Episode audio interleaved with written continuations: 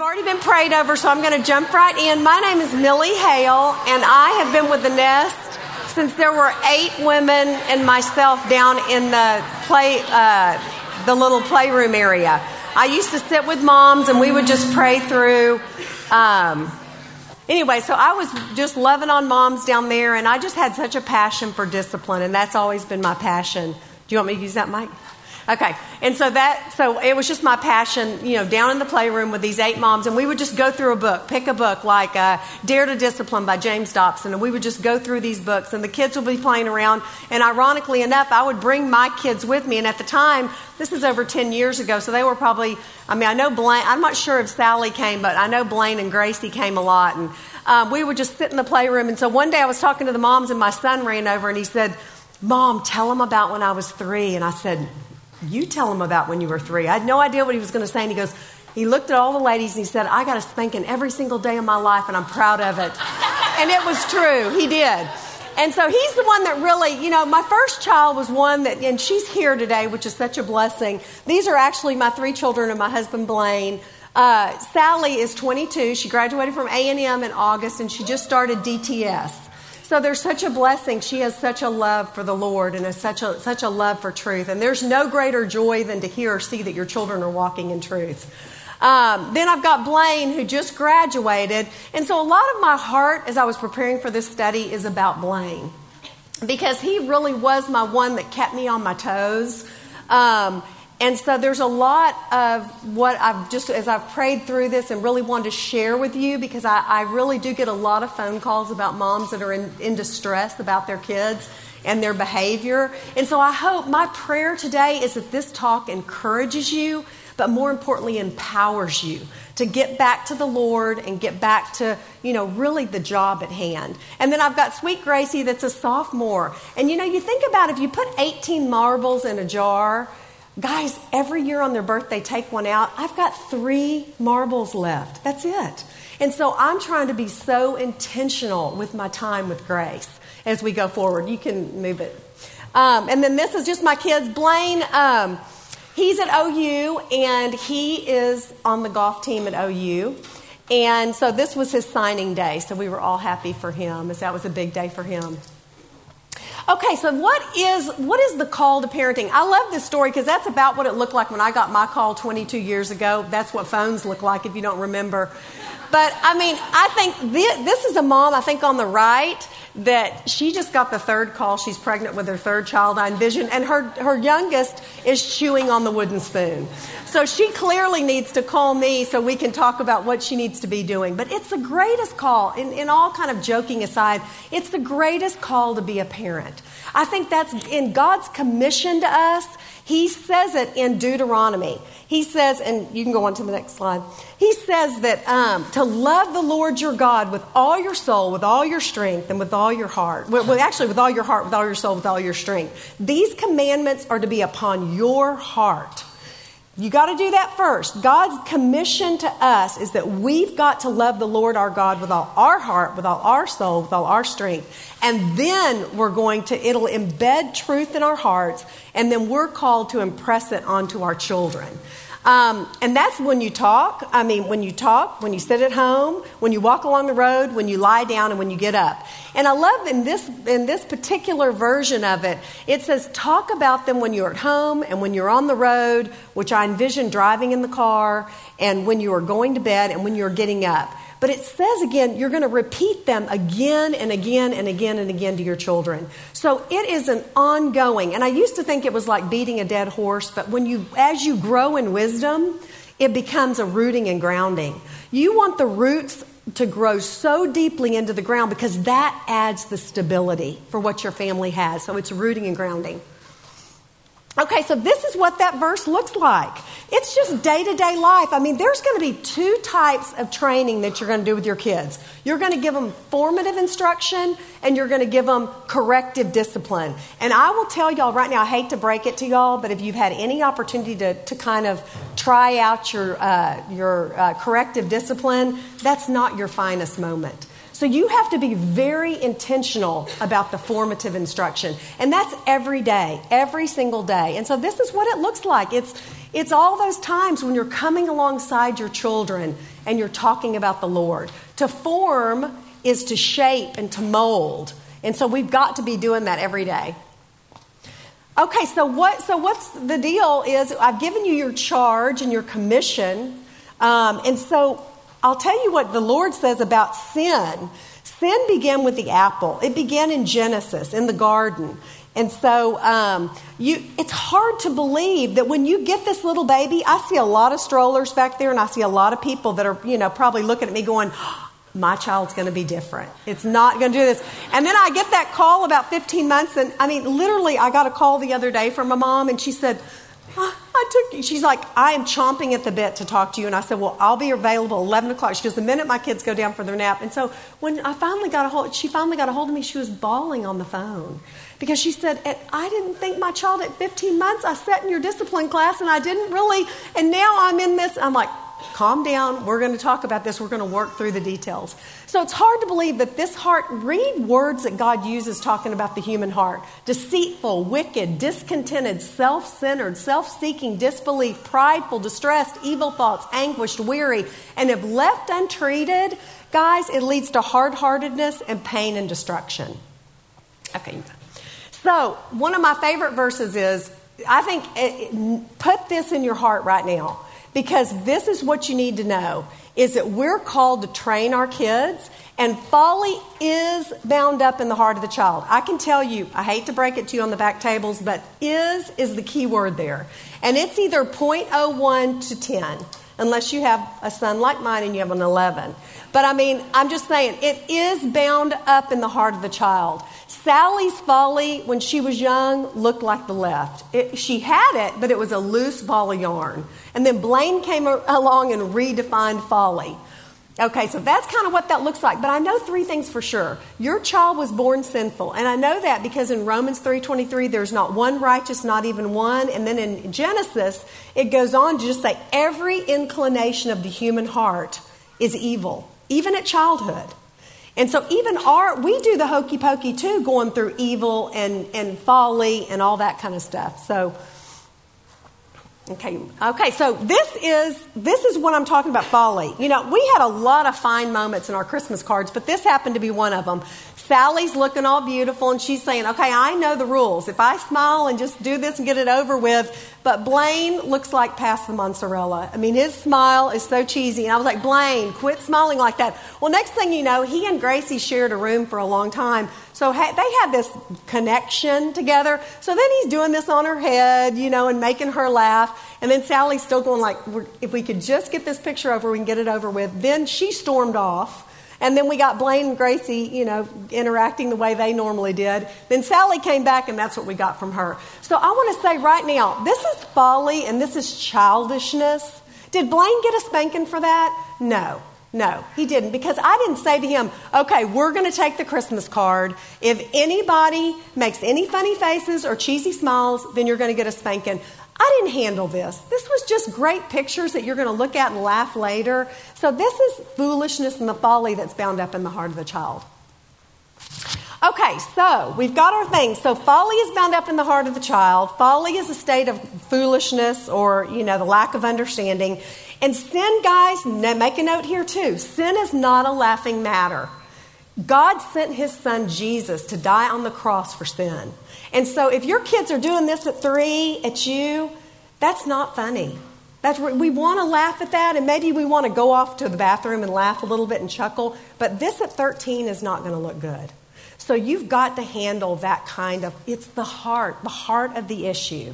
So don't make light of what God sent his son to die on the cross for our sins.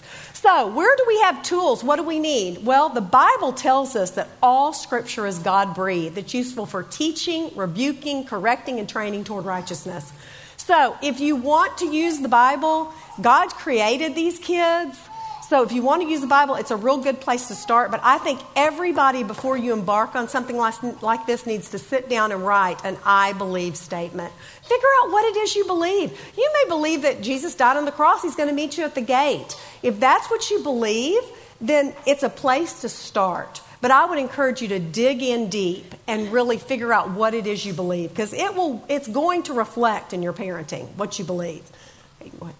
Okay, so, and then I'll tell you this one, like I've already kind of mentioned. If you were going to go to Waco or go to Austin and you didn't know how to get to Austin, you'd get a map and you'd look at the way, or you'd, you know, punch in on, on Google Maps or something. Well, if you got to Waco and there was a huge wreck, then you'd have to, you know, it would probably say rerouting, rerouting, because y'all are so fancy with your G P S's. I like the old map style, but then I had that phone. So, um, I mean, you would probably, so every child, my heart is saying that every child, if you think you have this solid plan, because oh, I've had my first one, I'm ready for the second one, I know exactly what to, forget it. There is going to be a lot of rerouting, rerouting, rerouting. And so I'm just saying, there's no two children exactly alike. And that's God's design. That's His perfect design. Okay, so when I was preparing for this, when Blaine left, I had this idea. I did a little thing for Sally, not not like this, but I decided to write, to, to compile a book for Blaine when he, in May, when he left for college, on uh, wisdom words. And so I'm just going to read you the, this is what it looked like in his book. And I, I asked everybody. I asked coaches, aunts, uncles, grandparents, sisters, siblings, all to compile a, a letter for him with wisdom words and whatever that looked like for you. So here's the poem I wrote at the very end of the book. And it changed my heart of what I wanted to tell you guys. Looking back, I hope you see our love grew unconditionally. I was a little nervous to have a boy, but these eighteen years has been sheer joy. To be born on Valentine's reflects the heart, a tender and sweet one you had from the start. But then folly showed up at the age of three. God's plan for parenting is to set man free. Not to accept that you wanted to run wild, but to root out the folly bound up in the child. Our job as parents became quite clear. It involved, it involved prayer, scripture, and somebody's rear. We we moved through that and on the sports scene, and out came this very competitive gene. One Easter egg hunt, you cried, "That's not fair." Reality in life says that justice is rare. People always warn me, oh, when he gets to be a teen, he's going to be disrespectful and sometimes mean. The normal teen boy that was never you. Thankfully, of those moments, you only had a few. For in our eighteen-year-old boys, you don't normally find qualities like patient, humble, loving, and kind. Competitiveness channeled has served you well, and coupled with humility, you cannot fail. This doesn't mean you will always win, but in the losses, there's a message to send. Talent and passion is part of your story. Win or lose, give God the glory.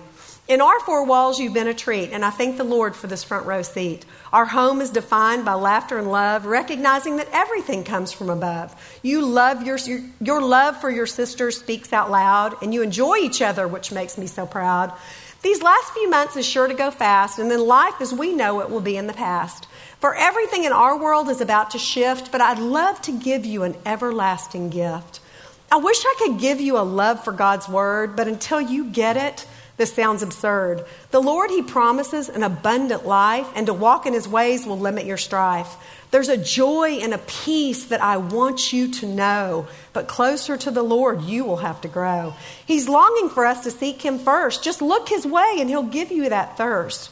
The road ahead has a twist and a turn, but knowing His ways will help you discern. It's the gift of truth that keeps on giving and creates a life that's all worth living.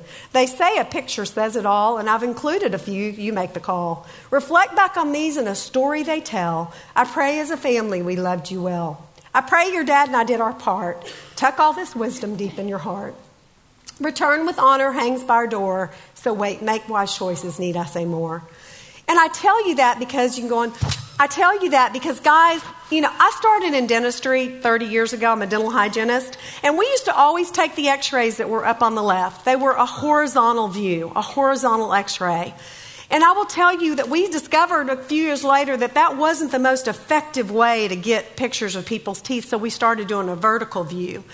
And I will tell you, and every three years we take a panoramic view, which is a big picture view. My heart wants y'all to do away with the horizontal x-rays. You know, just because Suzanne has a big house and a maid, and, and Julie's kids obey better than yours, and, and, you, and her husband is so helpful around the house, God's put you where you are right now.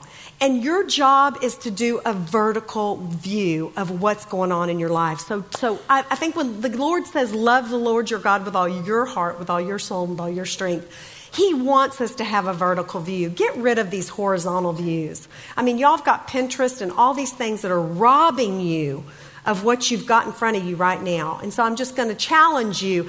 I want to give you today a big picture. I want to give you, empower you to go out there today and change maybe some things that you're doing right now, or keep walking stronger in what you're doing. Um, and I love, we'll go back real quick. I love the fact that it says, and, and this Psalm seventy-eight, some of these things, I want y'all to go back and read these, but it says, um, He commanded our fathers to teach their children, the next generation, even the children that were yet unborn, to arise and tell their children so that they should set their hope on God. We've got to be, and not forget the works. When you're giving your kid in the formative instruction a big God, which you better give them a big God, because this world is going to rob them. And I will tell you, all of our children, we were born to worship. And you see that even from the smallest child when they want to, oh, I want the Elsa costume, and I want to watch Frozen, and I want to watch, and then you've got the child, oh, can I get a, a poster of Jordan Spieth hanging in my room, and can I get this, and can I get that? That's a heart. I'm not saying those are bad things, but I'm saying the world's going to give them things to worship, and, and there's a lot of things that we worship. Oh, I want to shop here. I want to do this. I want to do that. You know, you've got to realize that we've got to give them a bigger God than we do. And and it's okay with the, all the, you know, the, the, the sidetracks, but I'm just saying you've got to give our kids a big God. So we've got to look at, like Mandy. I loved when Mandy did in her talk, the remembrance stones. You know, right? Whatever it is. I am compiling a book, and I don't even know if Sally knows about that, but I'm compiling a book of where I'm seeing God working in our life, and it's got pictures and different things in it that it's called, I call it the dessert for the desert. So when I get in those hard times, I can look back and remember when God took me through those storms. And I will tell you, you can go ahead, the best parent in the world, the best and most effective parent, the wise parent, is the one that's tasted and seen that the Lord is good. Because let me tell you something, if you've tasted something, if I if I just, nobody in the world had tasted chocolate and I put a piece of chocolate on the table for all of y'all to taste, you would leave here and go, oh my gosh, you are not going to believe what I tasted today at the Nest, chocolate. I mean, we would be telling everybody about it. We've got to be, ta- if you've tasted and seen where the Lord's worked in your life and you've recorded something in your heart and your mind, then you're going to tell them about it. And so that's going to be the most effective parent. Okay, so the purpose, let's get to the purpose. Um, the purpose for discipline is to train your kids. In First Timothy, it talks about train yourself to be godly. Physical training is of some value, but godliness is for all things.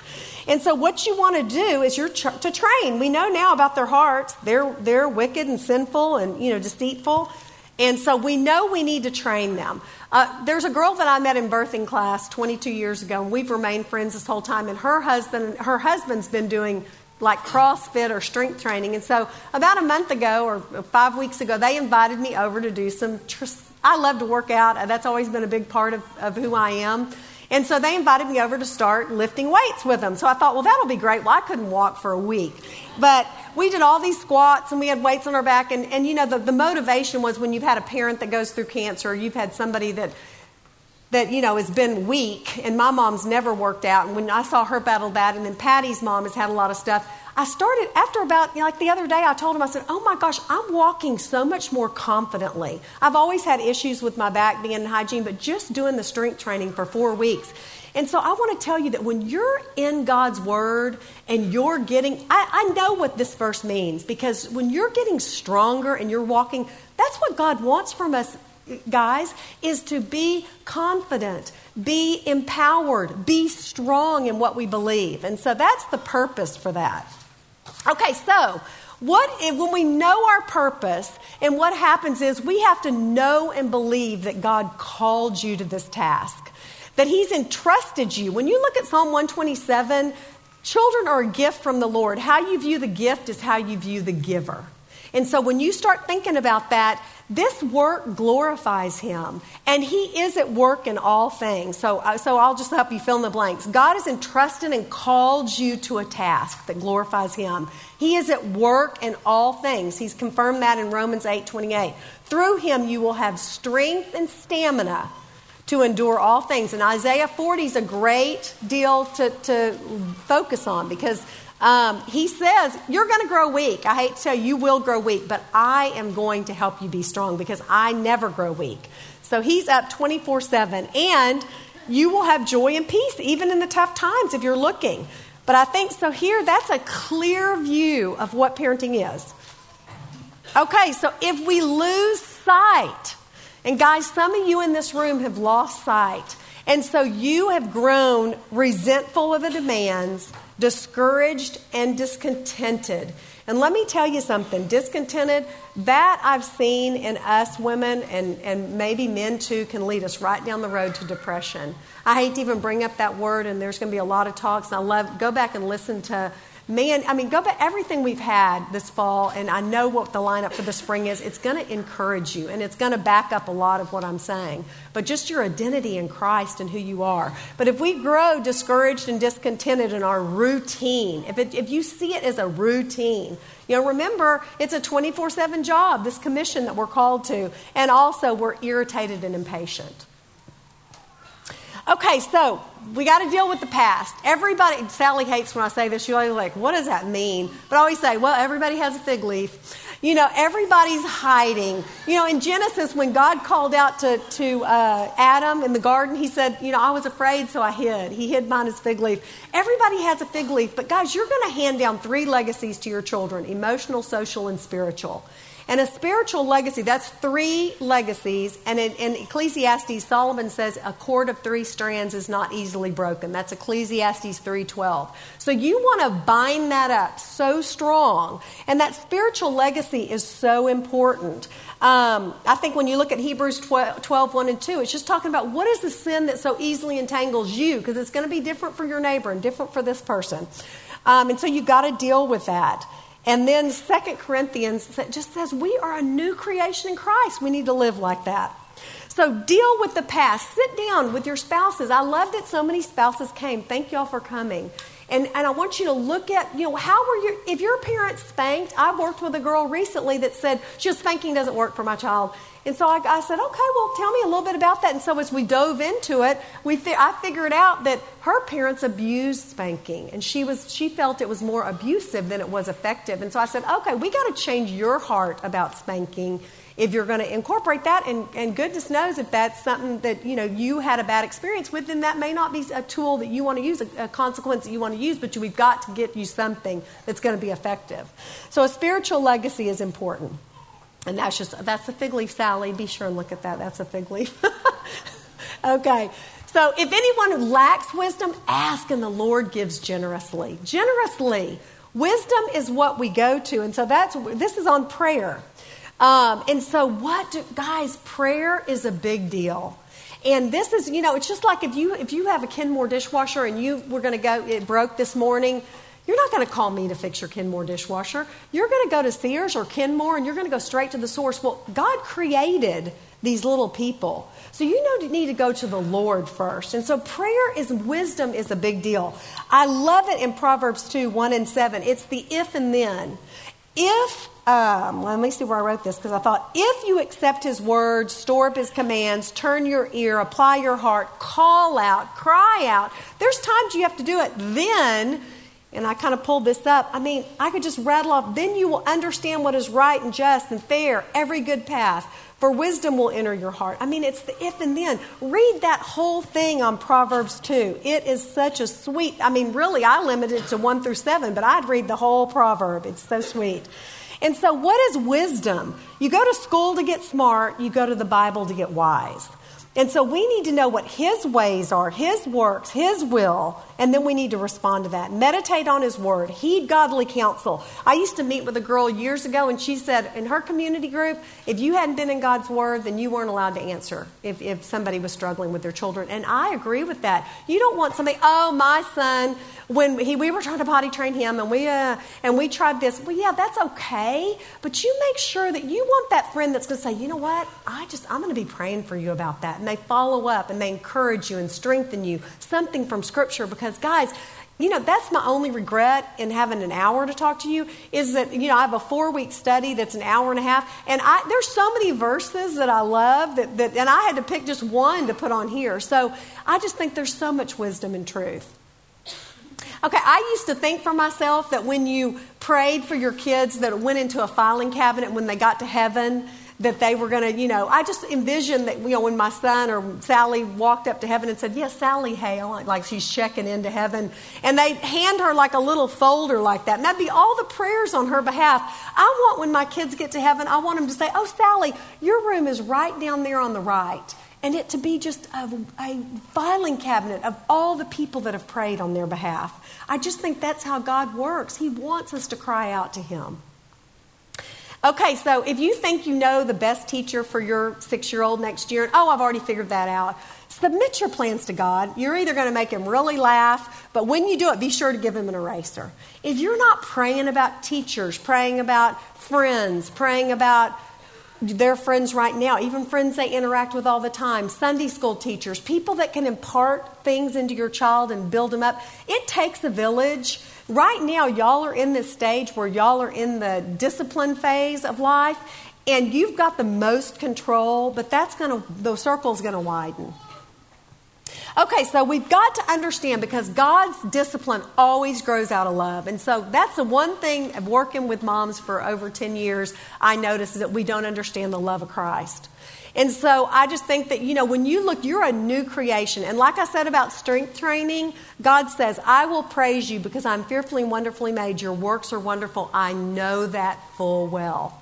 One of my big, ta- I'm a visual learner, and that's why I always do a PowerPoint. I loved Mandy's little, and I kind of stole that from her, but I loved it, and I've thought about it a bazillion times, is that hermit crab. I don't, we're not pet people at our house like we have it, like clipped out of our dictionary. There's no such thing as a pet. But somebody out here is a hermit crab, and I didn't know that, but hermit crabs hold on to their old shell. And God says we're going to have a tendency to try to hold on to our old shell, even though they don't fit anymore. You know, so God wants us to be confident. I know that full well. What does that look like? We've got to learn the love that God has for us. He created us. There's no mistake. In Romans eight, thirty-eight and thirty-nine, which have on there, it, it doesn't say, nothing can separate you from the love of Christ. Keyword search says, be convinced. God wants you to be confident and be strong because you're going to walk, not arrogantly, you're going to walk more confident. Some of the greatest people I know, some are younger than me, but they, they're, they're lovers of truth. And and really, one of my really great friends, I look at her and she's so full of wisdom and she's confident, but I love to be around her. And that's, I'm saying, run to people that you know that are salty Christians. Boy, there's nothing better than to sit at the feet of somebody that loves truth and loves the Lord. Okay, so here we go. We're going to do discipline phase, zero to five. And in that, there's going to be a lot of formative instruction. There's going to be a lot of corrective discipline. Then six to twelve, you're in the training phase. thirteen to seventeen, coaching. And eighteen is the friendship phase.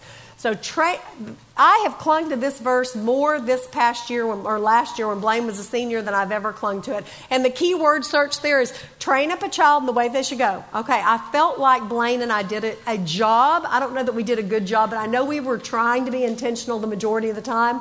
And when he is old, and I kept looking at Blaine going, oh, he's not old yet. Because he would do some things even at seventeen and eighteen. So you've got, it's when he is old. Train up a child in the way they should go, but when he is old, he will not depart from it. And so there were times that I knew the folly was still in his heart. There's my three marbles, and they're not great. Okay, so under the umbrella of God's authority. Okay, so ideally what it looks like is umbrella, dad, mom, child. Now, I thought my sweet JoJo that that, Ray, that really was my nanny for, I, I worked th- three days a week when Sally was little and cut down after that. She was going to come today, and I just got a text that she wasn't able to make it. But she had, was a single mom when she met me, spoke very little English, and I knew when she was on the phone with the broken English, I, I just kept saying, oh my gosh, that's who's going to raise my kid. I mean, that's gonna, who's going to partner with me when I work one or two days a week, who's going to partner with me to, to train my kids. Didn't even know her at all, but I got this overwhelming piece. And so she walked in, she was two hours late, but I still had that piece about it. She got on the wrong bus. But, you know, she, I just knew when she walked in, she didn't even say hardly anything to me because she couldn't, but she ran over and grabbed Sally. And she, and I just knew that was who's, but I'm telling you, she was a single mom of a two-year-old at the time. And this this probably breaks me up more than anything is I've watched her faith grow and grow. And, she, and if you see us on our eleven o'clock service on Sunday, on uh, our um, eleven o'clock service for Christmas Eve, Josephine will always be with us and her daughter, Laura. Laura is so plugged into the porch here, and she is so passionate. And she was a single mom. And it wasn't easy, but I'll tell you, your picture may not look like that. You might be a single mom out there, but don't be discouraged about that. You keep your eyes on the Lord wherever you are, whatever you're, and stay under God's umbrella, and He will make good out of that. I can promise you that. Okay, so if you were, if you had just birthed a little baby train, and you know, you see this probably with your kids, you know, what, and you envisioned like, where's the, a train going to experience the most freedom? You look at the train, a train that's grown up and has no tracks, and it's sitting just abandoned in a yard. Guys, the train on the right is going through the valleys and the meadows and the this, and, and I've got my son doing that, but this will set you free. Truth will set you free. You're in this discipline phase right now. You are laying the tracks, whatever that may be, for your little trains. You're laying the tracks for those trains, and where your children are going to experience the most freedom is with solid, good tracks. Now, that doesn't mean there's not going to be some friction and some sparks that fly along the way, but that's where your kids are going to experience the most freedom. Okay, so what does it say about what does corrective discipline look like? Well, God, under His umbrella, has a very clear image. It's rod and reproof. Discipline and instruction. Those have got to go hand in hand. If you think you can just walk around with a rod and you can just spank and yell and do all that, it's not going to go well. Those are not good, solid tracks. And so this is kind of a picture of what the rod and reproof looks like. Sally, see, I reproofed her so well, she was reproofing her brother in the bottom right. Okay, go ahead. Okay, so it's it's it's uh, Proverbs twenty-nine fifteen, and then it's also, I mean, I didn't know any scripture. Literally, when I had my kids, I really knew Jesus wept and for God so loved the world. And I knew I wanted more than that. So I got in there and I just looked up, what does biblical discipline look like? And I just Googled discipline, and I wrote down all these scriptures, and I put them on a, a wooden spoon. Because with a wooden spoon and with that spanking and what God calls for that, it comes with a huge responsibility. It really does. And so your heart has to be right. I like the fact that I had to walk and go get that. And when I came back and I was going to utilize it, I had my heart, it was aligned better for what I was trying. My intention was to train, not to beat them to death. And so a spanking is not a beating. It's an attention getter. It's a pop on the leg. It's almost like stop the insanity. Let's regroup here and let's talk about this. Okay? So this is, so I put some scriptures that were specifically on my wooden spoon. So why do you, I say put the chip in the Plinko board. Why are you going to discipline? Put the chip up there and it's going to spit out on willful disobedience or disrespect. Okay, willful disobedience or disrespect. And so that's about what it looks like. And the respect issue, I will tell you, it's very important. Probably the proudest or the or the most, I don't know how to say it, but anyways, the fact that my three children genuinely love each other is probably the, the thing that gives me the most peace and joy, is that they love each other. And I will tell you that in our house, we always had a rule, and it was that everybody played. We just, we always had this respect issue, and it ran from mom to dad, dad to mom, child to mom, mom to child. And if my children, I can remember one day Blaine was talking disrespectfully to his dad. I didn't walk over there and say, you know, are you going to let him talk to you that way? I addressed the child, and I said, Blaine, your tone of voice with your dad is so disrespectful. And Blaine was like, yeah, it's so, you know, he got on board because I didn't down his parenting. I came alongside him and said, whoa, wait a minute. You know, we need to reassess this. That's sounding like it's coming from a cloudy heart, and, you know, what's going on here? And so respect is going to be one of the most important things. Just like Allison said, we've all been given a blueprint in God's Word. And I can, I can tell you, I could rattle off ten families right now that I enjoy their college and grown children, and I know they've st- stuck with and loved God's truths and words, and I love their children. They're just such neat children. They don't look like my children, and they don't look like, but I know those parents, and I know they enjoy their children. It's because they stayed on the track. They stayed pushing, they're just plugging on, and, and they knew it was for a good cause. So respect is a big issue. So obedience. This is just what obedience looks like under God's umbrella. It's a submission to God's authority that causes a child to do what is told, what he is told to do by his parents immediately without excuse or questions. And so I think we need, you know, our kids are called. In Philippians, that was one of my one things that I quoted a lot for, for my kids was obedience. Doing what I'm told when I'm told. And I said at the time with a cheerful attitude, but I really think I love Allison's take on that. She always tells her kids doing what I'm told when I'm told with a good attitude. And then also Watermark likes to say with a trusting heart. And I see that because we want to appeal to our kids that God's put you in a family that you can trust, that loves you, that's going to do what's God's best for you. And so I see Blaine, whenever I'd say, you know, obedience, because he was my child that when I called him to obey, you know, he was one of my children that would I would say, don't stick, don't put your hands on the fireplace screen. It's hot and it could burn you. Well, he was the kid that wanted to put his hand in the fireplace. And so, you know, and he would not only want to do that, but once I just, you know, kind of laid the groundwork out there, he would intentionally go over there and look at me and put his hand in the fireplace.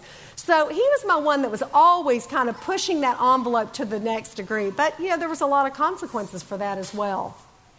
Okay, go ahead. Okay, so what I what I decided was with obedience, another thing I was going to say about the respect, too, was, you know, when my kids were little, we had a rule in our house that everybody plays. And that was just our family rule. And I remember Sally had a friend over one day, and she was like pushing Blaney out and wouldn't let him play. And they were playing house. I mean, they were seven. He was four or three at the time, almost four. And so they were playing. And so Blaney's down there crying. And so I called the girls down, Sally and her friend. And I said, you know, I think, you know, Blaney needs to be able to play. Our family rule is everybody plays. And y'all are playing house, and every family needs a dog or a son or a dad. And he's happy to be any of those. And so this little girl started crying. She goes, well, that's not our family rule. And I just say, you know, there were times that Sally would have friends over that I would, um, you know, entertain him and keep him out of their hair. But I always made times where I encouraged them all to play together.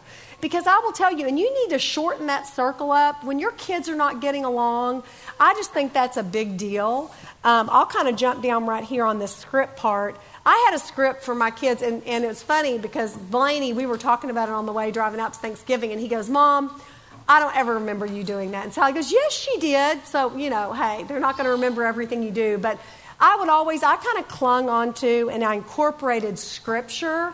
You know, when the Lord says, it just dawned on me. I mean, when I would, my most effective parenting, wise parenting, was when I took a scripture and I incorporated it to use it for what it, what was going on in our home at the time. So my kids at the time, Sally and Blaney, chose to bicker a lot. We were at Northwest Bible at the time, and I can remember vividly driving over to Northwest Bible for Wednesday night church and them bickering the entire way over there. And I would always just start saying, do not let any unwholesome talk come out of my mouth, but only that which is helpful in building others up according to their need, that it may benefit those who listen. And so I turned around and I said, guys, do you not understand? Was that building your sister up? I mean, I'm in the building business. I'm in the Hale building business. Who's in it with me? And so they all kind of, you know, put their hands on them. We did one, two, three, hey. Well, then I said, okay, you know what? Because y'all weren't building each other up, I need y'all to get outside the car and y'all are going to kiss on the lips for a full minute.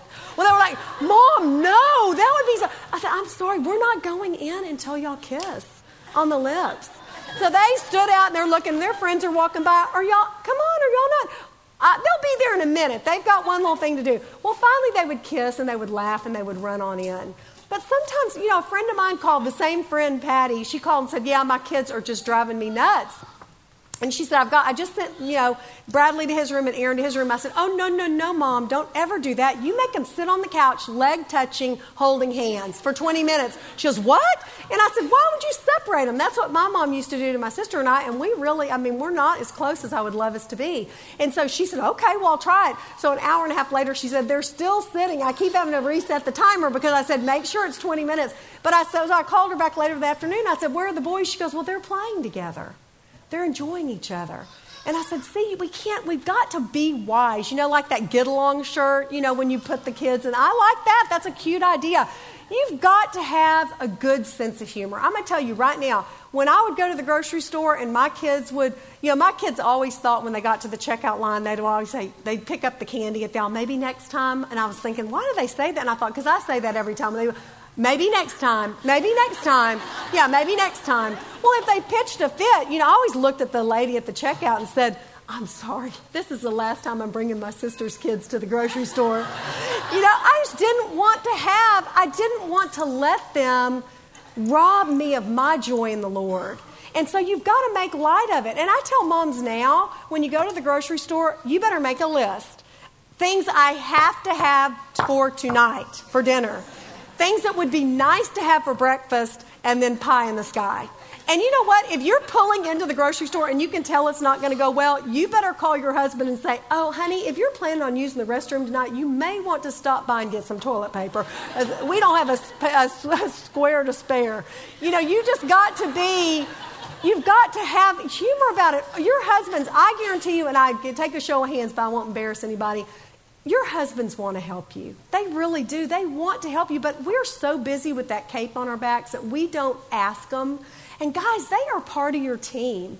They, they, this is going to bless them. And if you're fortunate enough to be able to stay at home, the greatest gift you can give your husband is a heart of contentment wherever you are, and just not that, that vertical view. So I would say, if I didn't do this with my kids, but I would have done that. I did have fun, though, making the little magnetic faces. Gracie came around. She goes, Mom, you look the best of everybody. Why did you take a picture? I go, not really. I put myself outside the circle. I would have used, she goes, Sally's in her pajamas. I said, well, I didn't want to cut up a good picture. Me, I hardly have any pictures of me. So um, anyway, so this circle of blessing, I wrote out, I would say, you know, when you look at it, it says, children, obey your parents in the Lord, for this is right. Under the umbrella, it says in the Lord. And he's not addressing, he doesn't say, Mom, make your dad, make your kids obey in the Lord. He's saying, children, obey your parents in the Lord. He's addressing that just to children. And then he says, honor your father and mother, because honor is also respect. Honor your father and mother. It's the first commandment with the promise. Okay, what's the promise? You know, things will go well with you and you will live a long life on this earth. If I told you there's a door prize for one person here, and it's going to be a guarantee that your children will live a long life full of blessing, and it's underneath your seat, who would grab it first and see if they got the lucky number? Guys, y'all got the door prize. But you've got to keep your kids in the circle of obedience. And so I would have used this on the refrigerator or whatever to say, when you're outside the circle, then it's not going to go well with you.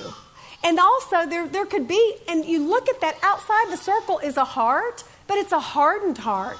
And if you don't really save your children, their hearts can get hard. And that's the last thing you want, guys. You've got to be on top of those small little weeds. So what does that look like? Let me just show you a little bit about, like, okay, so we've, we've discovered that it's willful disobedience and disrespect. So if your kids are having temper tantrums at, you know your children. I always laugh because I always say, okay, I want to show a hands who has the smartest child in here, and everybody's hand would go up. Oh, yes, my child can count to ten and backwards and in Spanish and this and that. Oh, and my child can do this and my child. And then I'll say, okay, well, who's disciplining their children? And they'll go, oh, they don't understand that yet. And I'm like, okay, wait a minute. Your child is reading Gone with the Wind, and they don't understand. They are so smart. I interact with kids and I'm like, oh my gosh, Sally babysits a lot, and she'll come home and go, oh my gosh, Mom, they have the smartest kids. They have the, blah, blah, you know, the neatest kids. And so, and I'm saying, you know, and, and they're two and they're doing all this stuff. I'm going, oh my gosh. Um, anyway, so, so I'm just telling you, they're smarter than we're giving them credit. They know when that two-year-old looks at you and picks up their milk and throws it willfully across the room, they know what they're doing. They know exactly what they're doing. And so we've got to be disciplining for that. So an example of that would be, if you really think, like a temper tantrum, when Sally had her first temper tantrum, it was sixteen months, and I didn't know what it was. I mean, I'm sitting there looking at her, and I had put on a cheesy, Sally's like, why did you even have that cheesy Noah's Ark vest? I said, well, your lovey made that for you, but I put this vest on her, and she didn't want to wear it. So she lays out on the floor, kicking and screaming, and we were going to Wednesday night, Enchilada Special, El Phoenix, and she's kicking and screaming, and I'm watching her like, oh my goodness, what is this? And she, and so my husband walks in about that time. So, I mean, I'm like scurrying out of the room and turning off the light, and she's following me, just kicking and screaming and waving her arms. And so Blaine walks in, he goes, "What is going on?" I was like, "She don't want to wear that vest." He said, "Millie, take the vest off of her. Don't make that ruin the evening." And I said, "Oh, no. My my Doctor Peterman told me that no, uh, you don't ever give your kids a taste of victory. She's wearing that vest. It may not be a good dinner. We'll sit in the corner, but it, she's wearing the vest." So we literally put her in the car. I said, "I'm not going to let it ruin a lifetime." We strapped her in the car, you know, singing, you know, happy little songs. And we're pushing her in, strapping her in. We just had a short drive to North Park because we lived across the street at the time. And she, uh, thirty minutes later, she's sitting in, in her high chair, dipping her chips in hot sauce, eating the, eating the, the chips with the vest on, I might add. So it wasn't worth spanking her for that. That was just the folly and that coming out in her heart. But I, if I had set the tone, that's why I put on here a worthy battle. Because, guys, a lot of times parents say, "Oh, we're just, that's, I'm not going to pick that battle on clothes and what to wear." But it had become a disrespect. It was being disrespectful, you know, that she was acting that way. Then the next day, I realized clothes are a big deal to her. So I would lay things out, and she'd say, and I said, and I told her, "Sally, you've got a choice. You can wear what you want. You can wear this or that." And then she would come, and then if we weren't going anywhere that day, then sky was the limit. But there's a lot of times that I would, she'd say, she'd get at the top of the stairs as she got a little older and say, "Are we going anywhere?" And I'd say, "No, whatever you want to wear." And, and ladies, gentlemen, that was not a good look sometimes. But if a friend called and asked us to go to lunch, she went like that, whatever she had on, because I didn't know we were going to go. So I'm just saying, if it's disrespectful, it, you've got to pick the battle. Now, I remember Gracie at four.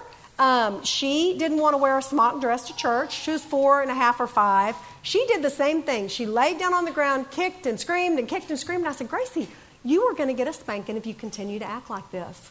I'm sorry, but this is very disrespectful." So she continued to kick and scream. I went down, I got my wooden spoon, I came back up. Now, what's hard about this, ladies, let me you know point the full picture. My mom and dad were there. It'd be real easy to say, "What do you want to wear? What do you want to wear? Just put on something that you'll wear." But I went down, I got my wooden spoon, she kicked and screamed, and she yelled louder than anything. And then I told her, I said, "Hey, if you continue to act like this, you'll be wearing that smock dress all day long." So, guys, I hate to tell you, but later that afternoon, in the backyard, soccer, smock dress. But she knew. And so later, in a low tide moment, we had the conversation of, "Hey, Gracie, it would have been a lot wiser if you just come to me and said, 'Hey, Mom, can I have any other choices?'" She was almost five. She was plenty old enough to do that. So I'm just telling you, when it goes outside the circle, there's got to be a consequence. If you're not comfortable with spanking, please call me. Let's come up with something. God does clearly say about that the, the rod is reserved for the backside of who does not know wisdom. So we've got to do it. Okay, so then there's the, okay, so this is, I say write a script. Here's our script. You know, guys, how effective do you think this would sound? "Do you want a spanking? I am your mother, and I said so. Now, your dad and I put a roof over your head, and we buy your clothes and every morsel of food that goes in your mouth. As long as you're going to live here, you're going to obey me, so now just get in here and get your spanking." I mean, really? What about, "Honey, there is a God in heaven that is good and gracious, and he loves you so much, and he's put you in a family with a mom and dad that love you, I mean, tremendously. Um, you know, this, if you do this, if you make this choice, it's not going to go well with you. It really isn't." Okay, what verse is that from? Um, "a gentle answer turns away wrath." You know, that's truth coming in. How do you appeal to your kids? You know, that this won't be your script. This this won't be your script, but but it's got to come from the same heart. "Sweetie, that's not going to go well with you. If you choose to do that, if you hit your sister again, that is not going to go well with you." Now, some kids hit, and people say, "Well, if I spank them, it's very different." A spanking is different from a hitting. And so if your kids are hitting, and, and if y'all have questions about that, please save them for the questions, because we've got, you know, moms that are walking in your life stage. But I'm just telling you, if you're spanking with the right heart, God is going to do what is right with that. Under that umbrella with a heart that's clear, because it's about your heart as well. It's not just their heart. But I hope that's not my picture of me. But anyways, when you restore your kids back to the circle, your restoration, that forgiveness, um, when you restore them back, uh, it's a, it's like a block of butter in the microwave. Forgiveness melts hearts. And so really don't lose that part of, of restoration and restoring back to the back to the heart. Okay, real quick, because we're going to have to go. But anytime your kids do anything, add ten years.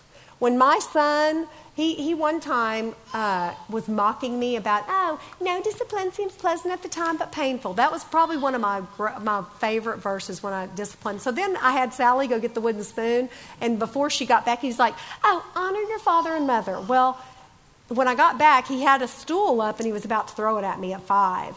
And I thought to myself, oh, my gosh, at fifteen, this will not go well. Well, that's him at fifteen. And, or, or that's him at eighteen. But I mean, so he's bigger than me, six foot four.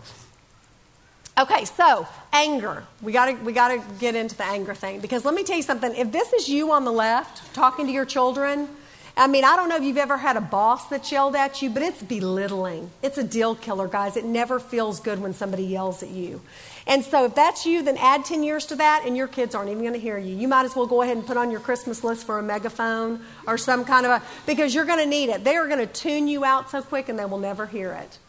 Okay, go ahead. Okay, so keep, okay, so we got to ask ourselves, you know, we've got to be first responders, and anger is a big deal. Keep calm, I'm a first responder. So are you a reactor or a responder? A responder, when you see somebody, if you were at Target and somebody dropped down on the aisle and they needed re- resuscitation, are you the person that would run around, oh my gosh, there's a person on aisle two? Or are you the guy that would walk over and go, okay, look, listen, and feel? You know, your kids need somebody that's trained and that's intentional, because a first responder, their heart is to save whatever life is in distress. And so when you've got a kid and you know they need training, we need to be first respond, first responders and not reactors. Okay, so here's the deal. Mom, Dad, I can always tell when somebody calls me mom and dad that have spent time with Jesus. There's a different product. There's a different product. If you're a mom and a dad that's heart's full of folly, and you've, you hadn't slept in a week, and you haven't done this, and you haven't spent any time with Jesus, and you get with a child, another very, well, actually that's kind of a constant, because their child is going to be full of folly. It's not going to go well. But when you get a mom or a dad that's a first responder and that responds to a child that's got folly bound up in their heart, it's going to be a different outcome. And I have moms that call me all the time, and they're like, they will send me a long email, and if you've done it, please keep it coming. I love to do it. But I always, when I get with you over coffee or whatever, I'm like, okay, I, I read your email, but tell me about it. Tell me what's going on. And they'll tell me, and I can always say, okay, I can't change the child. The child is the two-year-old child that's hitting, that's screaming, that's doing. I can't change that. That, that hello, that's who they are. But I can help you change your heart, and I can help you empower you, and I can push you back to truth. That I can do. And I'll tell you, most of the time the parents call me back and go, you're not going to believe things are so much better. All I did was help the mom or the dad or the whoever change themselves. And so that's what it is. A gentle answer turns away wrath. If you're a mom with your veins sticking out of your neck and you're pointing the finger, it's not going to go well. I'll just tell you. Okay, do not, this is one of my favorite verses. Put this right behind folly is bound up in the heart of the child. Do not answer a fool according to his folly, or you will be like him yourself. The only acceptable time to yell at your children is when your house is on fire. And just make that your, your litmus test. Because if you're answering them with folly, I love this. I mean, I don't know why I put this in there, but go ahead, you can turn it. If your child is ringing the doorbell, you don't have to answer. And what I mean by that is if they're just over there just ring, ding, ding, and it's like they're whining, you know what? I think the best thing to do for whining is just have a box sitting outside your door and say, oh my gosh, that must be my new ears. I got new ears today, and I don't hear any whining, and so I'm going to go put those on. And so if your kids whine, moms, dads, don't even look at them. I was with a mom and dad, And and I was working with them, and the dad kept saying, oh, I got new ears. You know, he was kind of trying to do it. And then he'd say, oh, I got new ears. I don't hear whining. And then about that, I was like, you got new ears. You don't hear him whining. So it was like they, you don't look at them. You don't respond to them. You don't ever look at them. Now, when they do come over and they hit you because they're trying to get your attention, then that becomes a disrespect issue. Whining's really not a disrespect issue. It's just that then when they're whining, whining, I want your phone. I want your this. I want your this. And you hand it to them, then you've just given them that, that taste of victory. Okay, so okay, so where would your kids prefer to live, left or right? I can tell you where they prefer to live, because that well, they might say the house on the left, but I'll tell you, go ahead and change the slide. On the back of that picket fence, a lot of times, is materialism, jealousy, divorce, anger, envy, greed. They're going to want to live in the house where there's love. One of my favorite verses, and oh, you can go ahead. I put, only you and your children know what goes on in your four walls. You can go ahead. Uh, it says, better a small serving of vegetables with love than a fattened calf. Okay, your kids don't care if it's a peanut butter and jelly sandwich. If they feel loved around that dinner table and they feel encouraged and they feel, you know, like there's unconditional love, that's what they're going to want to eat that night. Um, real quick, I'm just going to touch on this. Um, but I love this slide because, I mean, I love this verse, and this is in Mark six. And it just talks about the disciples when they were on the boat and, G- and Jesus walked out. Jesus, at the beginning of that, he says Jesus made them get in the boat. He made them. And so I just challenge you right now. And the disciples, when they saw him on the water, even though they had just come off seeing the loaves and fishes and seeing him feed the five thousand, they still didn't get it. God says their hearts were hardened. And so I just say, but they were amazed when they saw Jesus get in the boat and calm water. They were amazed. But I tell you what, guys, we need to move from amazement to, we need to move our hearts. We need to be transformed and moved. So where right now with a child, with a spouse, your marriage, this, that, where is God making you get in the boat? Because he knows you're going to be a better person for it. Just like that with the Lord. So Um, I, that's, I talked about that with dessert, you know, the uh, dessert promises and just really the desert, just to kind of take you through. So just record God's truth and what's good for you, what, where you see God working in your life. And notice, I used to always tell my kids that people notice. And so when Sally, it was sweet because there's no really way to say that. I'd always say, well, people, and they go, Mom, we know people notice, you know, because they would tell me things about my kids, and sometimes good, sometimes bad. But when Sally wrote her letter, I'll just tell you what it, a little bit to Blaine what it said. But it just said, um, one thing I've learned early was surround, resound, surround yourself with people that build you up in your relationship with Christ instead of tearing you down. Now, this was her letter to her brother to college. Something you will learn very quick is how good we have it. I've seen my friends go through a lot of heartache because of their parents, the way they treat them, or how they grew up. Nothing has made me appreciate Mom and Dad more than showing us unconditional love. Even though we always give Mom a hard time about telling us that people notice, it's never been more true than in college. I'm so lucky to have you as a brother that loves me and loves a sister. And so I just, I would tell you that people do notice. And so when you notice, when someone tells you something good about your kids, plant those deposits in their heart. When they tell you something and you need to handle it, you know, you've got to handle those things. Go ahead. Okay, so what happens is we're going to reap what we sow.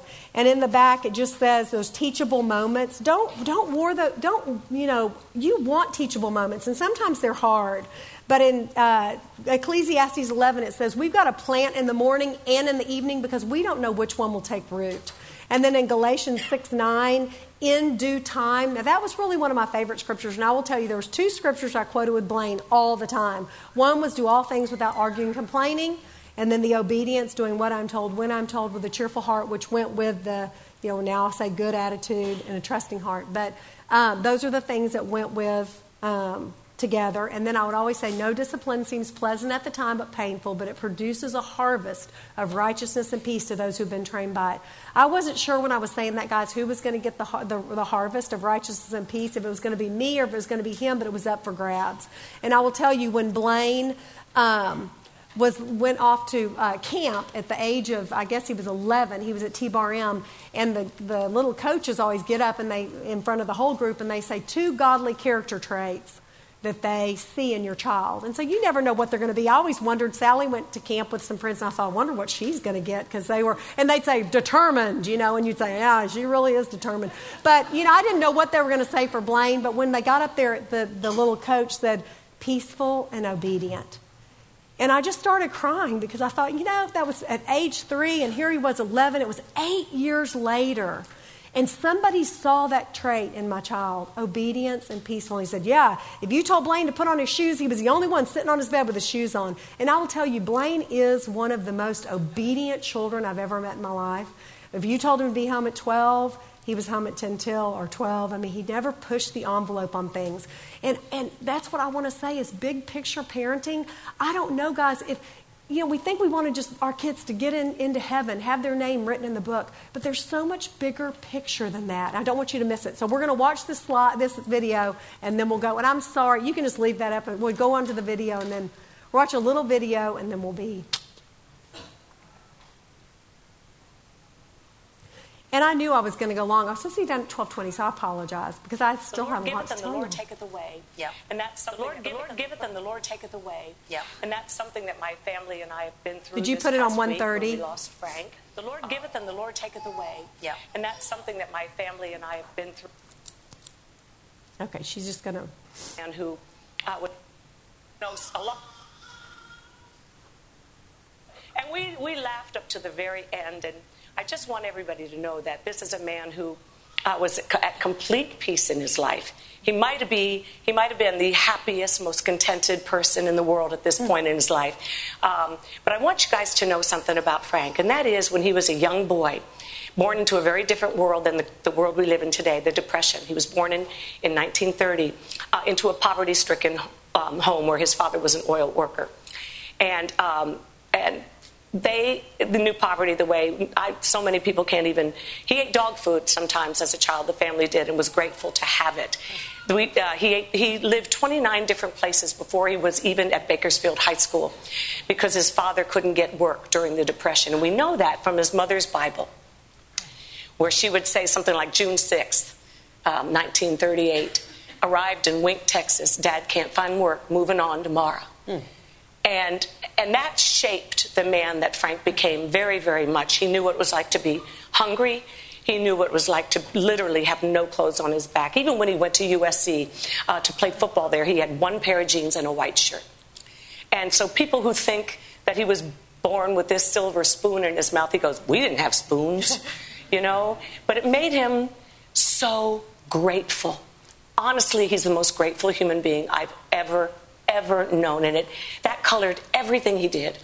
And um, he would want you all to know that when he was a little boy, we know that where he lived and all that because of his mother's Bible. They had nothing, but they had their faith. And every time they moved to a new city, or they, they weren't cities, a new town, his mother and father would put him and his his, other, his siblings. They'd go to church every week as a family. And that kept them together as a family through the darkest, darkest times. And as a young child, Frank asked Jesus into his heart, and that remained with him for the rest of his life. He strayed from his faith on occasion, but his faith never left him. And especially after we found each other and started sharing our faith together, it became more and more and more important to Frank. Um, he, his world got smaller as his God got bigger. And um, and he'd want you to know that, that he died uh, in com- complete peace. He knew every sin he'd ever committed was forgiven. He had the hope that he would be with the Lord and that we would someday be with him as well. That is the the, the, the foundation of the Christian faith, is forgiveness, grace, and hope. And those of you who are hurting today or feel hopeless, it might be the answer for you. In fact, I know it's the answer for you. And um, one thing I do know about him is when we went to um, the Holy Land a couple of years ago, he came back a completely different person. He, we went to a place called the Brook of Elah in the Valley of Elah, where um, shepherd boy David fought a different kind of giant named Goliath. And our friend um, Ray, who took us there, took us down to the Brook of Elah, and he said, all right, pick up a stone, because that's what David the shepherd boy did. He picked up five stones because he thought he might need more than one. He did that, the slingshot, and, and slew the, the, the giant. Um, but as Ray pointed out to us, it's, the miracle wasn't that the shepherd boy was able to kill the giant. The miracle was that the shepherd boy, who already had all the skills he would ever need in life, trusted in a living God, not a religion, but a living God. And Frank came back with a completely new perspective. And towards the end, after that trip, how do you know? Because you came with Joel. If somebody wanted to see his trophy room, they went into it, and he didn't take them to the bust at the end of, it, of his Hall of Fame. Yeah. He didn't take them to see his Emmys or his rings or his all of his trophies. He took them straight over to the stone mm-hmm. that we brought back from the book, Brook of Elah. And we got home from the Holy Land, and Cassidy graduated from high school. Mm-hmm. I don't know what she was expecting, but she got a stone. And we said to her, Cass, where are you going to throw your stone for the kingdom of God? What is your stone, and where are you going to throw it? A week later, Cody graduated from college, U S C, film school. He got a stone. And um, if you ever leave a legacy for your children, let it be that you've taught them friendship with God, and you've taught them to find their stone and show it. Show it. Throw it hard and well and transform. Okay, guys, I mean, I get teary-eyed just watching that. And the reason I wanted to show you there, there's a couple things that I really see in there that I want to. Oh, gosh, we got some criers. Give me, save me a Kleenex over there. Um, I want y'all to understand that, you know what, there's a couple things that stick out to me in there. Put your phones up. Get your Bibles out. They knew about God's faithfulness from, from Frank Gifford's Bible, his mother's Bible, how she recorded that kind of stuff in there. Get your Bibles out. Um, if you want to experience fruit, get your Bibles out. Write in your Bibles, right where God's answering answering prayers. Um, as his world got smaller, his God got bigger. Give your kids a big God. We've got a big God, and he's doing things. I, I love, there's nothing more than I love to get a text. I got a text from a mom recently, and she said, my husband and I enjoyed a mango this morning. Well, I knew what that meant. They'd gotten fruit. I'd gone to their house and spent some time with them and kind of given them a plan to empower them. It was all from God, and we had been praying about it, and, and they got a little bit of fruit, and that's the way she im- impressed it to me, is they'd gotten a mango. I, there were supposed to be some stones on their ta- on your table, and they may not be there. But I just empower you. Where are you going to cast your stone today? We've all been given the commission of truth, and we've all got a stone to cast. And we, we we need to do it for the kingdom. This is not survival mode. This is kingdom perspective. And so you may look at it as, as survival mode, and I hope you'll go back to the purpose and what that does for you. But thank you for your time today. We're going to have some questions, and y'all are going to, and then there's going to be some moms that are going to come up here. So thank y'all a lot. Okay, um, lots of questions coming in. So we're going to start. Here we go. Uh, Mandy, um, would you please answer the first question we're um, going to address here? Are, are I'm going to just read it. What are your thoughts around counting down out loud before disciplining? And in relationship to that, how many times should you warn a two-year-old before punishing? Is, okay, yeah. Um, so... For me, and the reason there's a panel is because everybody's opinions are different, and we want you to get a varying idea of different kind of parenting. Um, for me, the I, I, we don't count down in my house. You either obey or you don't obey. However, when you're dealing with young children, ages two to even four, I mean, I have a four-year-old right now, and I still have to do this. Part of the problem with the not obeying right away is because the parent didn't deliver the information the first time properly. So we're running around, we're grabbing our jacket and brushing our hair and looking for our cell phone because we're trying to get out the door, and we're yelling, go get your tennis shoes and meet me by the door, or go grab your jacket, or fill your water bottle for soccer, or whatever. Whatever you're doing, you're spouting off information. Or if it's your two-year-old and you, you know, you're running by the, they're playing and you're like, put your blocks away before we leave, whatever, whatever it is, you need to make eye contact and deliver the information properly the first time. And the reason why sometimes we don't get the obey right away is because we're just spewing off information out of our head, and we're not actually delivering the way that we should. So for me, if I spout off instruction and then I turn around and note, and this this child or all of my children usually haven't done what I've asked, then we have to regroup. I have to get down on one knee, I have to look him in the eye, and I have to say, hey, listen, I asked you to go get your shoes a few minutes ago, and I see you didn't get your shoes. I'm going to assume that maybe you didn't understand me or didn't hear me. So I'm looking in your eyes, and I want you to obey me the first time. Ready? Would you please go get your shoes for me? Then if they don't go get their shoes, you have a discipline issue. And if they do get their shoes, you get the opportunity to go, I love the way you heard what I said and you did what I said. That's obeying right away. Good job. Does that make sense? That's great. And, and on here, I put clear expectations and delivery.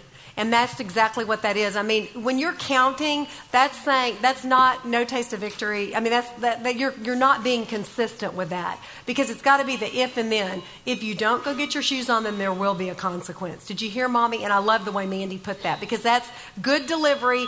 Boys are very visual learners, and so they like to be painted a picture of what your expectations are. When we go into Target, this is what I expect from you. So great job on yeah, it's great. This is really challenging. Um, does Watermark have a routine parenting class? Yes, we do. Um, there is a class called Parenting on Point. Um, we're going to put Wes Butler's information up on the screen here in a minute. Um, men, if you would like to talk to another guy about discipline, he's a great person to contact. He's our family ministers pastor. They also have a Parenting on Point class. I don't know the full details on it, but you can find it there. And then also Millie actually has a class she runs. Um, it's a four-week discipline class where you unpack what you heard today a little bit more. And if that's something you're interested in, we contact Mandy by email. Okay, we contact Mandy by email, and you can also on our Facebook page say, Mandy, put me in your class, and she'll get in touch with you. Mandy's email is... At Mandy, M A N D Y, Cisco, S I S C O zero five at Yahoo. Mandy Cisco zero five at Yahoo. I won't remember to put you on the list if you do it via Facebook, so do it via email. Thank you. That's a good plan. Okay. Um, the next question, Millie, what is the difference between spanking and hitting? Okay, well, I think when a child hits you, I mean, I think it all goes back to a heart issue. And so when your child comes up and they're frustrated or they're, then they'll hit you out of frustration. Now, sometimes I think parents can hit out of frustration as well, and that's going to be ineffective parenting. So I think when you're spanking, it's very intentional. They're, they're warned, they know, if you do that again, then you're going to get a spanking. And then you don't warn them again. There's no more warnings. You don't say, I'm going to count to three, and if you do that again, one, two, Two, two and a half, two and three fourths. I mean, I see parents all the time. It's it's if you say it, then you're going to go. Then you're going to get a spanking. Then you have to walk in. And so it's a very intentional. You know, you just it's a popping them on the leg. It's almost like in a volcano that's about to erupt, and you pop them on the leg, and it's almost like they just melt because it's they want kids crave discipline. They really do. They want to know the boundaries. They want you to set those clear expectations. I love if you put a playground on a on a field. And you have a fence around it, there's always going to be those kids that go to the boundaries and climb on the fence. That's their, their, their playground. And there's always those kids, if you don't have a fence around it, they want to know where the boundaries are. They'll stay right around the playground. So create these good boundaries for your kids and let them know clear expectations. But hitting usually for a child is like frustration. It's just like they, my kids all went through that, and I would just hold their hand down and go, no, ma'am, we do not hit mommy. We love mommy. We're gentle with mommy. Always use clear, use words they're going to see in the Bible. Gentle, kind. Don't say, that's ugly. You know, don't do that again. That's ugly to hit your brother. Well, girls start equating ugly with the way they look. And so use biblical terms always when you're talking about, but gentleness, kind, loving, that kind of thing. And I think a lot of times people are worried that if I spank my kid, they will learn to hit that right. behavior. Right. And those two things are not connected if you're spanking with intentionality. Yeah. When you're able to have a controlled moment where you say you're receiving a spanking because you did this, but they need to see that self-control. When you, you will not teach your kid to hit unless you're, you know, at the grocery store and they're misbehaving and you're just spanking them right there. Just don't do that. Don't do that. You know, that's mm-hmm. not... I think hitting is an emotional thing. It comes from um, um, emotion, and spanking mm-hmm. comes from intentional discussion followed with discipline. Right, and to elaborate on that, lots of questions coming in about can you elaborate on specifically how to spank and what's the difference between spanking and hitting and teaching your child that. And so um, as Mandy said, spanking is a it's a deliberate, it's a it's a thought out process. You have a plan that you and your spouse have agreed upon. And so in my family, what that looks like when my child has done a behavior or made a choice that isn't a result in a spanking, it's, Parker, I need you to go wait for mommy in your room, please. And they go to their room, and I'm like, okay, what am I doing? What happened? Was it disrespect? Was it what? What's going on? I collect my thoughts, figure out what I'm disciplining, what I'm correcting in my child. Then I go to his room. I sit on his bed. I might have him come to me. I might have him sit next to me. Um, whatever. I, I don't think you have to require eye contact at this point, because often when we're ashamed or we're upset, like we kind of do that. Um, but you do require eye contact, I believe, for restoration. And so he would come to me and I said, okay, why did mommy send you to your room? And I, I try to help him explain that. And then I was like, you are going to get a spanking because the way that you spoke to me when you said this was disrespectful. And disrespect requires a spanking in our family. And so then I issue the spanking, and then afterwards it's, and I said, would you, do you have anything you would like to say to mommy? And and the goal is to get to restoration, that uh, picture, that, that handout that you have. The goal is to get him to issue the consequence, help him to understand. And then it's, mommy, would you please forgive me for being disrespectful with the way that I spoke to you? And then I said, of course, I forgive you. I love you. And then you share the gospel with them because God forgives you seventy times seven, right? And so you do that, and then you love them and you hug them, and then you come out of the room and you're back to normal. That's what, and that's not a hit. Like Mandy just said, when you're in the grocery store, damn it, damn it, and you're spanking their leg, like that, that's probably going to teach them to hit. Um, but when it is a controlled behavior and it's thought out and and you're not in anger, um, if you're in anger, then there's there's some things we're going to address next. Um, but it's not in an anger um, action. And so the next question I'm going to answer is... Amy. Anger. Yay. Anger. Yay. Okay, so um, my husband and I both struggle uh, or have struggled with um, disciplining in anger. And so, um, and it's because we have to be so consistent, and we don't always see that fruit right away the way we want to, the way that we think that we would if we were, like, disciplining ourselves or teaching ourselves. And so, um, so what I found that helped me a lot um, is if if I was getting tempted to to discipline and anger, um, I had some things that would help me just kind of step away um, and be kind of a quick fix for that moment of it's a safe separation um, from you and your, your child. Maybe it's them sitting at a table and you're right in the kitchen next to them. You're, you're away enough that where you can see them, but you can kind of take a, a break, breathe, say a prayer, Um, and kind of get yourself together before you move forward with any discipline. Um, I've also had times where there was a, a thing where my my oldest, when he was still napping, which was years ago, um, when he would just keep getting up and like would not stay in his room. And so I actually, rather than getting worked up and getting frustrated, my husband would come home at work during his lunch hour, and he would put him down for the nap. Um, and, and he would stay there and help me discipline through that moment while we were in that season. I mean, we were just fortunate that he was able to do that. And it did help because he realized that he wasn't going to get to win, and then I wasn't also getting worked up at the same time. Um, but those are kind of Band-Aids for anger, which is an issue that we all could have. And when, when we started looking at what was causing that anger, it helped so much. Um, I would get so angry when my kids would embarrass me. Like when we were out somewhere and they were misbehaving, I would be like, oh my gosh, I'm so embarrassed. Why can't you just, you know, whatever. Um, and so that's my heart issue. Like I can't get wrapped up in... Um, And, and being embarrassed over how my kids are going to behave. And I can't allow that to, to lead into anger. Um, my husband always felt so disrespected because if the kids weren't obeying, he was like, I'm the dad. You're supposed to be obeying me. And that would get him worked up into anger. And so if you have a temptation to move towards anger when you're working with your kid or when you're disciplining your kids, um, talk with your spouse, talk with your community, figure out what is in your heart that's getting you to the point of anger, um, and start working on that. Um, and so so you can move to where you are disciplining without having that emotion there.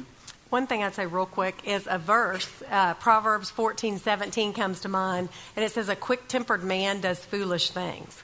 And so when we're quick-tempered, we do foolish things. So let's just point this all back to the Lord so, it, you know, it doesn't become our opinions, because that's true. A quick-tempered man doesn't do wise things. It's got to be very intentional. So I just wanted to you know, throw in scripture there, what God tells us Thank and paints for us. I, I have a quick verse, too. It's um, Psalm four four is what I use in my family, and I used to use it for my kids, and now I use it for myself. Isn't that fun? It's be angry, but do not sin. When you're on your beds, search your hearts and be silent. And so that's what I use with my kiddos when they're angry and upset. I always say, let's go to our beds, let's have some silence, and let's search our hearts, because that's what God's word instructs us to do. And now I do it for myself too. When I find myself getting worked up, I'm like, mommy's going to her bed to search her heart and be silent, and I'll be back in a moment. That's good. Okay, this is for all three of us because we have little bitty still. How do um, I handle a school-age firstborn who thinks and acts like he's the parent of his younger brothers or siblings? Any thoughts on that, either of you? Say it again. How do you handle, like, the oldest child trying to parent, but he's still maybe three-ish, four-ish, but trying to help parent your little one? Oh, I have that. Son, specifically? Seven. Okay, the seven-year-old's trying to parent. Oh, yeah, yeah. That must have been Jill. Well, everybody in my house wants to parent. Um, I think that, that you have a leader on your hands, and that's really exciting mm-hmm. um, and fun to watch well that said. They're able to lead in that way, and you can really encourage that character quality. Um, my daughter loves to do this because she's the only girl that I have, and so we always call her the second mama. And um, I just I keep it really lighthearted in these moments, and I just say they need a sister, not a second mom. They need a sister, not a second mom. And I and I just remind her a lot. But the fact is, I rely on that oldest one a lot, and she is kind of the second mom sometimes. And so you can't be, you know, you can't have both. And so um, I have to be really careful how much I get frustrated with her because she's so helpful as well. And so you do have somebody that's a helper there. So just encouraging that character trait and saying, oh, you're such a good leader, but let me be the mama and you be the brother or you be the sister. That's and good. To add to that, I have one of those too. And um, and I say a lot to him, like, your job is to help model right choices. Um, your job is to encourage your brother and sister to do the right thing, but your job is not to parent them. That's mommy's job. And so he is quick to tell me when so-and-so is not doing what they have been told to do. And I'm like, have you told your sister? Have you encouraged her to do what she's supposed to be doing? No. Well, then why are you telling me? Would you like her to get in trouble? And they're quickly like, because that's really what it's all about. It's justice will be served, right? That's what it's about. And so point them back and say, go encourage her to do the right thing before I catch her doing the wrong thing. And maybe she'll you'll help her avoid getting a punishment, because that's what you really want, right? You're really wanting them to champion each other. Um, next question. When do they outgrow spankings? We're going to go back to that real quick. Anybody want to answer that? I don't really we all have a few thoughts on it. And what do you want to start? Yeah. When to quit spanking. Um, so my immediate thoughts are that um, my oldest uh, just turned ten, and spankings are still on the table. And I've told her that before. Um, they're not they're not very often. They're few and far between. But um, we even had kind of a crazy moment not too long ago. And I said, here's the expectation. If it's not delivered on, everyone in this house will receive three spankings.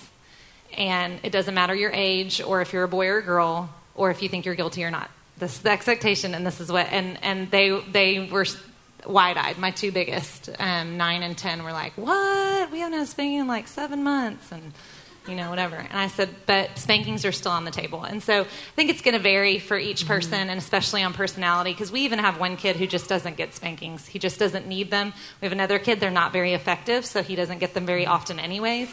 And then we have one that gets one like five times a day. So... yeah. So that's really yep. just going to mm-hmm. depend. But for me, safety issues are spanking issues. And so mm-hmm. if my kids cannot obey for safety reasons, then spankings are still on the table for sure. That's great. Mm-hmm. Basically, there's no magical number. Um, mm-hmm. When they're two and three, they're probably going to receive a lot more, and it's going to it's going to taper down four, five, six, seven. As they get older, around six and seven, you're going to be able to be more creative with consequences, and mm-hmm. things are going to hurt, like taking away technology time and things like that are going to hurt a little bit more, which is going to help them still understand. Um, funnel the right direction. And funnel yeah. the right direction. And just be a student of your children. I mean, that's part of what it is. Be a student, because they're all different and they're all going to respond differently to different things. I love what Mandy said. I mean, my daughter, my youngest daughter, she's gotten spankings. I mean, she's almost sixteen now. I haven't spanked her recently of, as of late, but I mean, I think up to ten, eleven, twelve, I mean, she's had a spanking. So, and, and it really was one of those things where it just needed to clear the air. At that point, it was more of an air clearing thing than just a spanking. And then let's talk about this, because she would get so ramped up, you know. Okay, this is the last and final question, um, cause, and it's a doozy. I think all of you will have dealt with this. How do you discipline for toddlers not wanting to go to bed or stay in bed? How do you get them to sleep? Do you discipline if they come out of their rooms because they're scared, truly scared, not just manipulating you? Everyone? Got that one? Yeah. yeah good. Okay. Um, who wants to go first?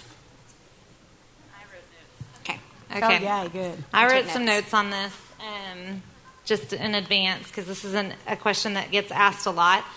So the big thing here is that it's super frustrating, right? When our kids won't stay in bed, no matter what the reason. Doesn't matter if they're scared or if they are manipulating you. It's super frustrating, because it's the end of the day and you're exhausted and you just really want to be done. You want to be done hearing mommy and be done serving and be, I mean, if we're all being honest, that's really kind of the thing, is it's late and it's tired and you should be in bed.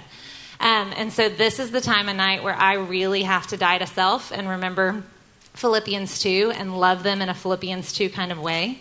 There have been times where I give the clear expectation and we're still getting out of bed and I've had to discipline. I hate putting my kids to bed on spankings. I hate it more than anything in the world. Um, but it has been done on numerous occasions in our house. Um, but the thing that I'm, that I'm, my heart has been bent towards more often than any is when Millie talks about those marbles that she takes out of her jar every year so she can watch it dissipate. That's what I think about, is my boys are not going to be sixteen and asking, wanting to be with me. I'm not going to get to lay in bed and scratch their back and have pillow talk with them when they're that old. They're just not going to want it anymore. Mm-hmm. And so if my kid desires my company, my Riley, he's my fireball, and he's always wanted out of his room, always, always. And if he couldn't get out the door, then he was going to go out the window because he just wants to be with us, and he doesn't he doesn't fall asleep easily. He never has. And so it can take upwards of thirty-five to forty-five minutes of scratching his back and talking to him about his day, and he eventually falls asleep. And I have started to see that as a labor of love for my son. Um, it wasn't so much I want to be disobedient, because he didn't want those whoppers at night either. He just really had a hard time falling asleep and needed more love and attention. Parent for character, not for comfort. And for me, at night is the hardest time for me to make that decision, because I want to parent for comfort. I want to have a bowl of ice cream and watch American Idol and not be interrupted. But that just that just is not the stage of life that I'm in. Yeah. To answer, to add to that, um, make sure there's clear expectations, and make sure your expectations are reasonable. Um, I've learned when I was younger, it was like, love you, kiss you, sing a song, read a Bible story, go to bed, and then I could leave. But as they got older, they they did have, they, they needed a little bit more download time, because you have more kids most likely, and they don't get your full attention. So also be mindful of how you're investing in them throughout the day. Are you distracted all the time? Have you given them one-on-one eye contact and sat with them? It doesn't have to be a four-hour play session, but it might need to be a fifteen-minute coloring session with them, or or whatever it is. Make sure you're pouring into them um, so that they do feel filled up when they're going to bed. Um, I, my daughter is a manipulator, and so you need to determine, is it manipulation or is it not? She, y'all, I'm not kidding you, she will sit there, and she was crying. She got out of bed several times, several times. This is like new to me. Like, she's six. She does this, like, not new to me. This is fresh to me.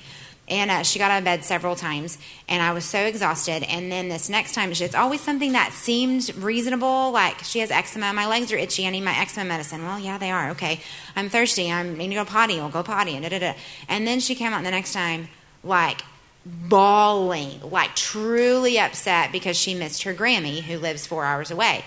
And I'm like, I don't know, like, all of the, you know, and then eventually I finally, I used Millie's uh, points and just kind of used humor, and I was like, Callie Marie, you were just giggling and laughing when I put you in your room. And she goes, walked away.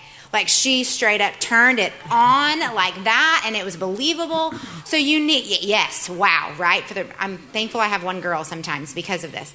And so you've just got to be a student. Like, you've got to know, ask questions. There are other times she's truly been terrified of something she's seen, and we have to sit down and talk about how we need to think about whatever's true, whatever's right, whatever's noble, and we have to train our mind. Like, there's times I do do that because she's truly scared. But you just need to truly understand your child. The most important thing is you and your spouse are on the same page and how to handle it.